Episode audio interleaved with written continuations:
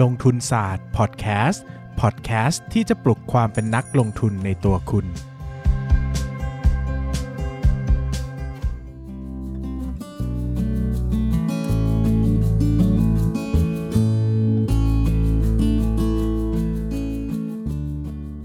สวัสดีครับ ยินดีต้อนรับเข้าสู่รายการลงทุนศาสตร์พอดแคสต์รายการที่จะชวนทุกคนมาพัฒนาความรู้ด้าน การเงินและการลงทุนไปด้วยกัน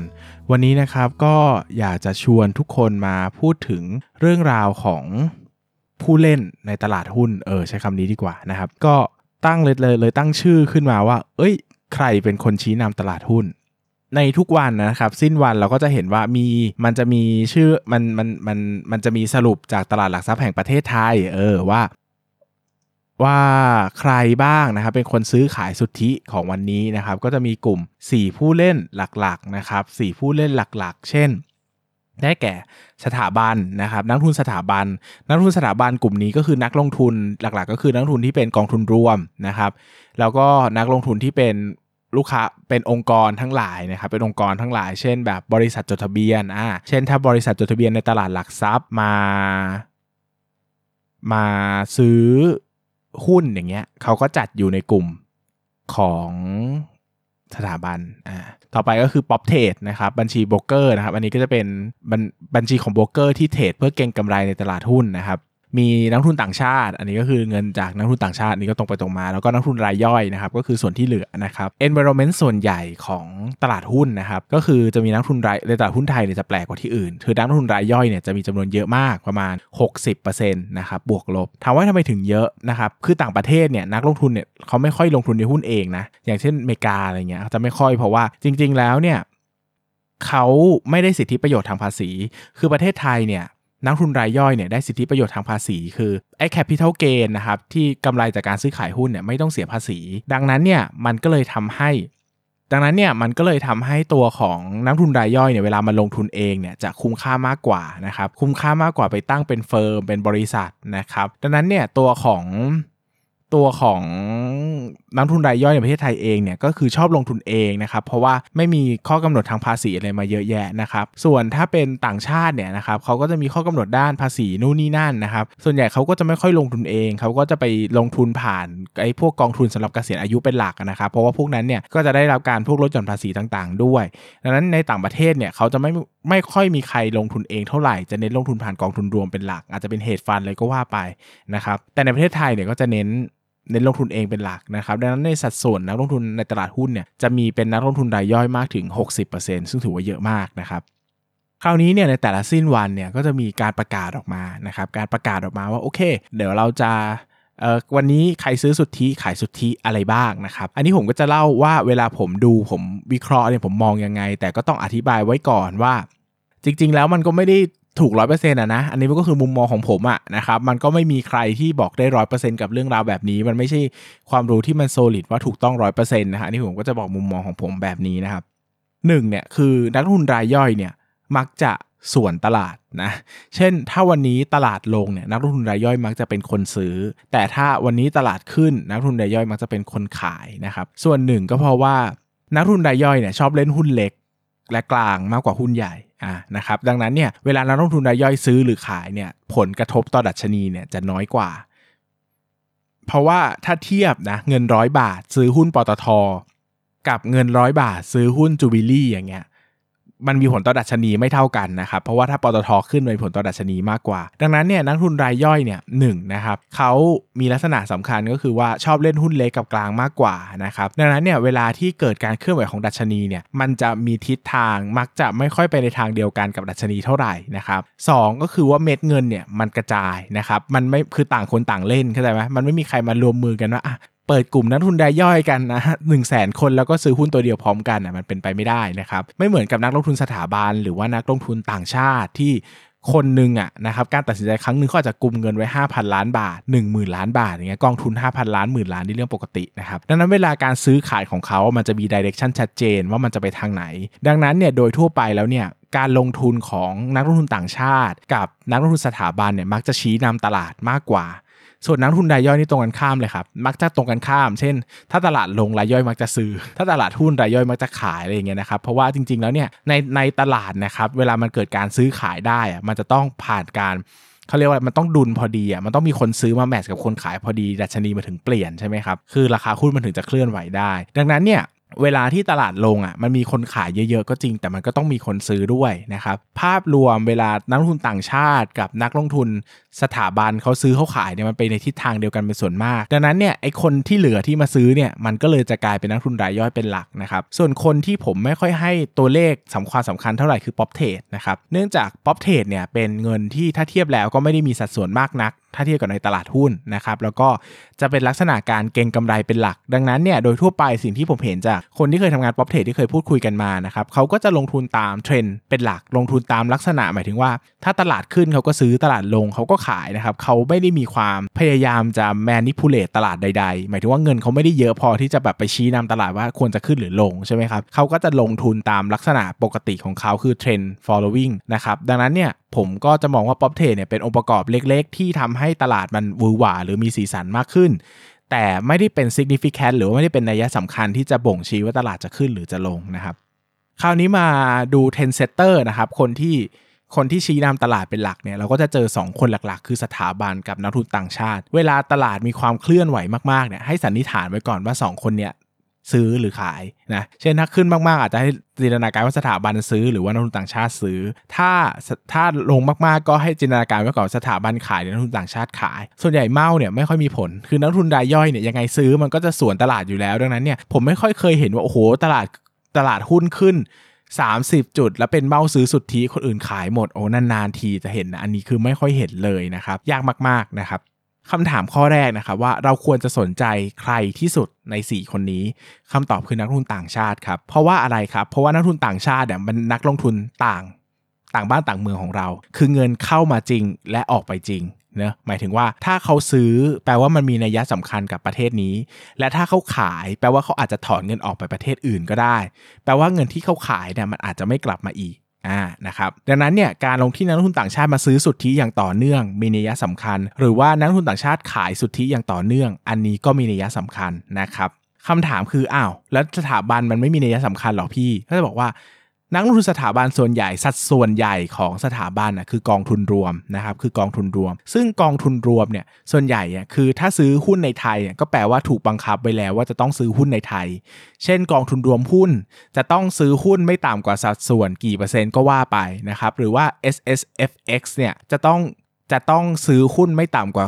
65%อย่างเงี้ยเป็นต้นนะครับ ดังนั้นเนี่ยถามว่าเขาขายหุ้นไทยแล้วเขาไปซื้ออะไรล่ะ ใช่ใช่ไหม ลองเราคิดดูแล้วถ้าเขาขายหุ้นไทยแล้วเขาเดี๋ยวเขาก็ต้องกลับมาซื้อหุ้นไทย ถ้ามันเป็นกองทุนรวมหุ้น มันก็ต้องซื้อหุ้นไทยอยู่ดีอะไม่ซื้อวันนี้ก็ต้องซื้อวันหน้านะครับ ดังนั้นเนี่ย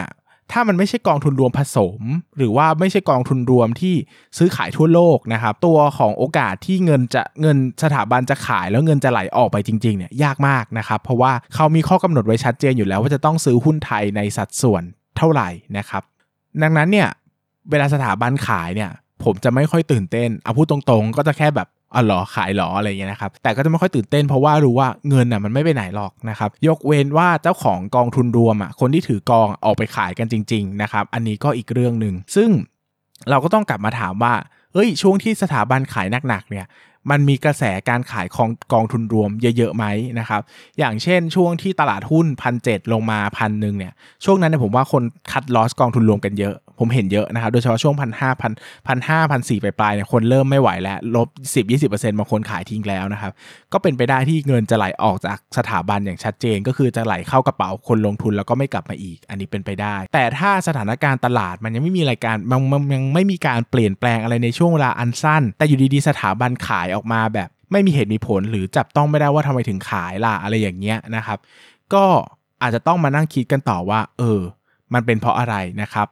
ซึ่งถ้ามันไม่มีเหตุผลที่ชัดเจนเนี่ยก็ต้องบอกตัวเองไว้ว่าเดี๋ยวเขาก็ต้องกลับมาซื้อ อย่าลืมนะครับว่าสถาบันเนี่ยถูกกาหนดไว้ชัดเจน ทุกวันที่ปิดสมุดทะเบียนนะครับก็ถ้าจะไม่ผิดก็คือทุก 3 เดือนเนาะอันนี้ผิดขอโทษด้วยทุกเดือนหรือ 3 เดือนไม่มั่นใจ แต่ทุกที่เขาปิดสมุดทะเบียนเนี่ยไอ้สัดส่วนหุ้นที่เขาจะต้องซื้อในพอร์ตเนี่ยมันจะต้องคงตามอัตราส่วนที่กำหนดไว้ เช่น บอกว่าจะซื้อหุ้นไม่ต่ำกว่า 65%ก็ต้องไม่ต่ำกว่า 65%จริง ๆ นะครับ ดังนั้นเนี่ย พอมันเป็นลักษณะแบบนี้เนี่ยเราก็อย่างอย่างตอนนี้เราก็ต้องคิดว่าอ้าวขายตอนนี้แล้วสิ้นมิแล้วสิ้นมิถุนาล่ะจะทำยังไงใช่ไหมเดี๋ยวเขาก็ต้องกลับมาซื้อหุ้นอยู่ดีใช่ไหมครับดังนั้นเนี่ยเวลาเป็นสถาบันขายเนี่ยผมจะไม่ค่อยตื่นเต้นเท่าไหร่นะครับไม่ค่อยตื่นเต้นเท่าไหร่รวมไปถึงสถาบันซื้อเนี่ยก็ ก็มองได้อีกหลายแง่เหมือนกันบางทีก็อาจจะเป็นการซื้อพยุงตลาดก็ได้นะครับ เพราะว่าไม่คือเขาก็อาจจะไม่ได้อยากให้ตลาดขึ้นอะไรหรอก แต่มันเป็นผลประกอบการของเขาไงใช่ไหมเพราะว่าถ้ากองทุนรวมไม่ดีอะคนอาจจะถอนเงินก็ได้เขาก็อาจจะต้องการพยุงตลาดให้ภาพรวมเวลาเขาปิดกองทุนมาแล้ว มันไม่ได้ดูแย่จนเกินไปอะไรอย่างเงี้ยนะครับดังนั้นเนี่ย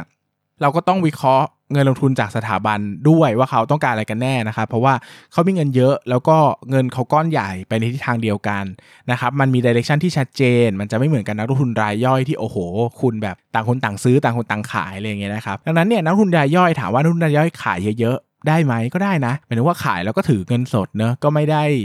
ก็ไม่ได้กลับมาซื้ออะไรอีกเป็นไปได้ไหมเป็นไปได้ครับ เพราะว่าหลายคนก็ทำแบบนั้นก็ซื้อตอนมันถูกๆ แล้วก็พอมันขึ้นก็ไม่รู้จะซื้ออะไรแหละก็เลิกซื้อไป ก็เจอแบบนี้หลายคนเหมือนกันนะครับแต่พอเป็นนักทุนสถาบันเนี่ยมันมีข้อกำหนดหลายๆอย่างว่าเฮ้ยคุณขายไม่ได้นะ คุณอย่างงู้นอย่างนี้ไม่ได้นะนะครับเราก็จะได้ภาพว่าเออ ท้ายแล้วเราก็คงต้องมาวัดใจกันว่าก่อนปิดสมุดทะเบียนอะนะครับจะเกิดสิ่งที่เรียกว่า window dressing หรือเปล่า window dressing เนี่ยก็เป็นศัพท์ในวงการนะครับที่ที่เอาไว้ใช้เรียกการที่กองทุนรวม หรือว่านักลงทุนสถาบันหรืออะไรก็ตามเนี่ยนะครับเขาจะซื้อหุ้นในช่วงวันปิดสมุดทะเบียนสุดท้ายนะครับเพื่อทำให้ ภาพสรุปภาพรวมของการลงทุนของเขาประจำไตรมาสเนี่ยมันดูดีนะครับ เช่นเขาถือหุ้นไหนเยอะๆ เขาก็จะเอาเงินไปซื้อหุ้นนั้นให้ราคามันขึ้น เวลาที่มันสรุปพอร์ตไปแล้วว่าเขากำไรหรือขาดทุนอะมันจะได้ดูดีนะครับ นักลงทุนที่ถือกองทุนรวมจะได้พอใจเลยประมาณนี้เขาก็เรียกว่า window dressing นะครับ ดังนั้นสถานการณ์ปัจจุบันน่ะที่สถาบันขายออกมาหลายวันนะครับโดยตัวผมเองก็ไม่ได้ซีเรียสเท่าไหร่หรือว่าไม่ได้มองว่ามันน่ากังวลอะไรนะครับเพราะว่าก็ต้องถามตัวเองว่าสถาบันถือเงินสด แล้วเอาเงินสดไปทำอะไรอะใช่ไหม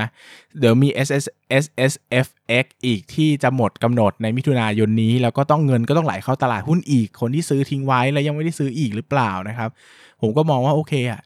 มันก็ไม่น่ากังวลเท่าไหร่เพราะว่าต่างชาติก็ยังซื้อสุทธินะครับดังนั้นเนี่ยผมก็จะให้ภาพรวมไว้ว่าจริง ๆ แล้วเนี่ยเวลาเปิดภาพมา 4 คนเนี้ยนะครับสถาบันต่างชาติ prop trade และรายย่อยเนี่ยนะครับผมให้ความสำคัญกับต่างชาติเยอะสุดนะครับอันนี้เยอะจริง ๆ เพราะว่าถ้าต่างชาติขายหนักๆเนี่ยเขามีโอกาสที่จะขายแล้วไม่กลับมาเลยก็ได้ เพราะว่าเงินหายไปจริง ๆ แบบนี้อาจจะ ตลาดหุ้นก็อาจจะตกถาวรก็ได้หรือซื้อซื้อเรื่อยๆเนี่ยก็มีโอกาสขึ้นเรื่อยๆเนี่ยเพราะว่าจริงๆตลาดหุ้นไทยถือว่าเล็กมาก ถ้าเทียบกับตลาดหุ้นในโลกใบนี้คือเล็กจิ๋วหลิวเลยนะ เป็นแค่เป็น emerging market เองนะครับยังไม่เป็น development นะครับดังนั้นเนี่ยขนาดมันเล็กมากเขาจะลากไป 2,000 จุดยังทำได้เลยนะครับถ้าถ้าเขาอยากทำอะเออถ้าเขาคิดว่ามันน่าจะทำเขาก็ทำได้นะครับถ้าพื้นฐานมันดีพอเขาก็ซื้อได้นะครับดังนั้นเนี่ยผมให้ความสำคัญกับนักทุนต่างชาติเป็นหลักนะครับส่วน prop trade น้อยสุดเลย รายย่อยกับกองสถาบันเนี่ยใกล้เคียงกัน แต่ก็ส่วนใหญ่ก็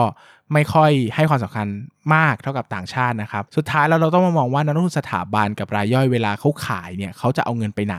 เขาขายเพราะว่าเขาต้องการเงินสดจริง ๆ หรือว่าเขาขายเพราะเขายังรอจังหวะจะกลับมาซื้อใหม่ อันนี้เป็นเรื่องที่ต้องวิเคราะห์กันนะครับ โอเคสำหรับวันนี้ก็น่าจะให้ภาพประมาณหนึ่งไม่รู้ว่ามีประโยชน์หรือเปล่า แต่นักลงทุนหลายคนก็สอบถามเข้ามานะครับผมก็เลยจัดพอดแคสต์ EP นี้ขึ้นมาพูดมุมมองของผมต่อ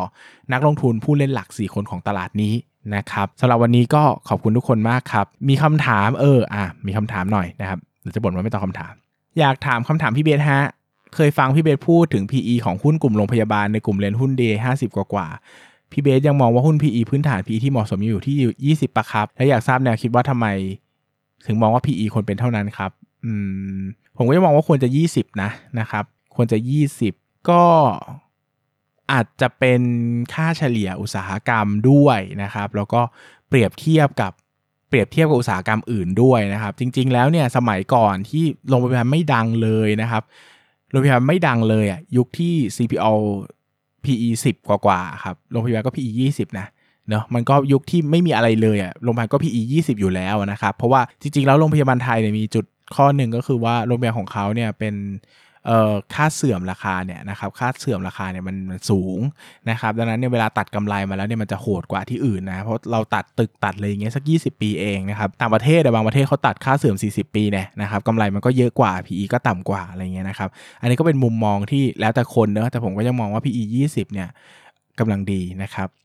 ข้อต่อไปนะครับ เวลาที่วิเคราะห์หุ้นแล้วคิดว่าเชิงคุณภาพดี แต่เชิงปริมาณงบมีแนวโน้มรายได้กำไรลดลงย้อนหลัง 2-3 ปีมีขาดทุนพี่เบย์คิดว่ายังน่าสนน่าสนใจไหมครับ ให้โอกาสหุ้นลักษณะนี้น้อยมากแค่ไหน มีวิธีประเมินหุ้น turnaround อย่างไร turnaround ก็ต้องประเมินตอนที่เขากำไรแบบเบ็ดเสร็จแล้วว่าเอ้ยทุกอย่างตามแผนแล้วกำไรน่าจะประมาณเท่านี้ราคาควรจะเป็นเท่านี้นะครับย้อนหลังขาดทุนกำไรลดลงอันนี้ก็แล้วแต่คนมองเนอะแต่ถ้าถ้าคิดว่ามันมีเหตุผลจริง ๆ แล้วอนาคตมันจะดีจริง ๆ นะครับ ผมก็คิดว่า มันก็มันก็ให้โอกาสได้ มันก็ซื้อได้นะครับ อันนี้ก็แล้วแต่คนผมคิดว่าถ้ามันมี rational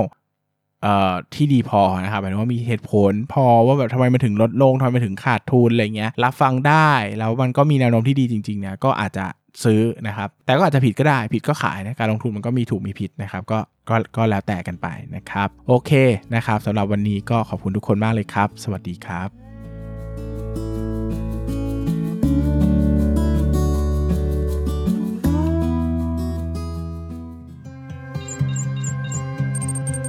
อย่าลืมกดติดตามลงทุนศาสตร์ในช่องทาง podcast player ที่คุณใช้ แล้วกลับมาปลุกความเป็นนักลงทุนกันใหม่ในลงทุนศาสตร์พอดแคสต์